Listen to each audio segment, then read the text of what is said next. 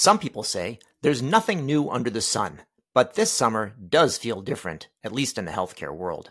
From obesity to sharks, I'll share five new and surprising trends, some good, some bad, and some just plain head scratching. Hi, everyone. I'm David Williams, president of Health Business Group and host of the Health Biz Podcast, a weekly show where I usually interview healthcare leaders about their lives and careers. But it's mid August, and a lot of those healthcare leaders are on vacation. So today, it's just me.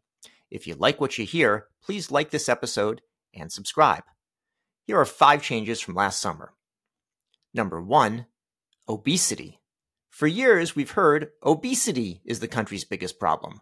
But now the big problem seems to be obesity drugs.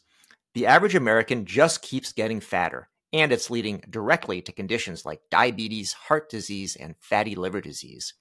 Diet is the natural way to weight loss, but almost no one manages to keep their weight off after losing it in the first place.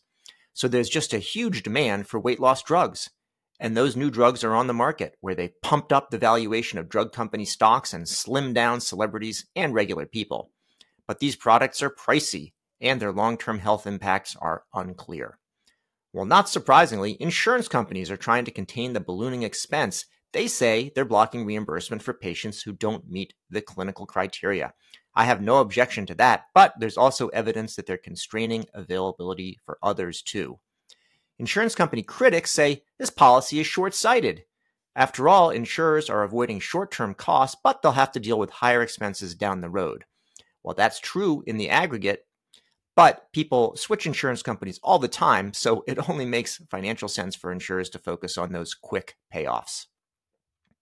Number two, sharks. When sharks on Cape Cod reappeared a few years ago, it spooked a lot of beachgoers. People stayed away, more swimming pools were built, and there was a crisis atmosphere. But the Cape has rebounded. There's big signs at the beach warning visitors to stay away from seals, also known as shark bait, and there are bleed kits available in case of an attack. But now tourists are actually embracing these fascinating animals.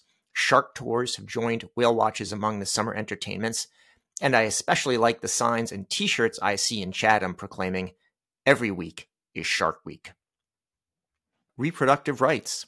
Last year at this time, the Dobbs decision denying the constitutional right to reproductive choice had supporters of abortion rights on the defensive, Bans were going into effect in many states, and those who'd pushed the Supreme Court way to the right of American public opinion were celebrating. But opponents of reproductive freedom are continuing to overplay their hand, and that's creating opportunities for moderates and liberals to assert themselves with ballot initiatives. Ohio is just the latest example and may not be the last one. Number four, healthcare disparities. The Supreme Court's decision to end race based college admissions was widely predicted. College admissions is a mess, and there's widespread resentment about how top schools shape their classes. Before the decision was announced, I hadn't heard much and thought about much about the broader repercussions. But opponents of preferences are using the ruling to attack diversity, equity, and inclusion efforts in other parts of the economy. We're seeing the effects in corporate hiring programs and minority contract set asides and I expect this pushback to have a fair amount of success. There may be implications for healthcare too, where disparities among populations are often extreme. I'm starting to see advocacy groups attempt to get ahead of this issue. For example, I received an email from supporters of the Minority AIDS Initiative, which was passed by Congress to address the disproportionate impact of HIV on people of color. They explain how their initiative's use of race is different from college admissions. In particular, it meets three criteria that are laid out in the Supreme Court ruling. Number one, it must satisfy strict scrutiny. Number two, it must avoid race based stereotyping and avoid using race as a negative to some and a plus to others. And it must have a logical endpoint.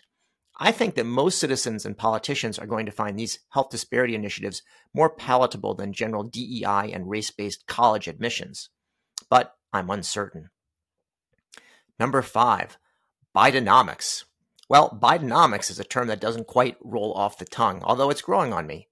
It is a good way, though, to bring the attention to the fact that the economy is doing pretty well despite the predictions of recession. And we also see that increased federal spending, environmental investments, and lower inflation are here thanks to the Inflation Reduction Act. But of course, opponents are belittling it.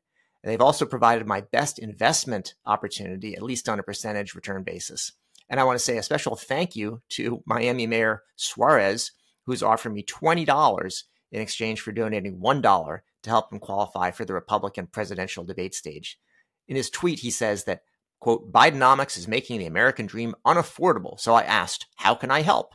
And you answered, I'm offering every American a $20 Bidenomics relief card when you give just $1 to help me qualify for the debate stage. So I actually gave a dollar and got my $20. I say, keep it coming.